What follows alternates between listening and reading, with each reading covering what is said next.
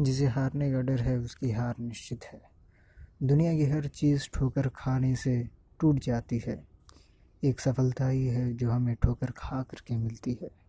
सफलता को अपने सिर पर चढ़ने मत देना और असफलता को अपने दिल में उतरने न देना।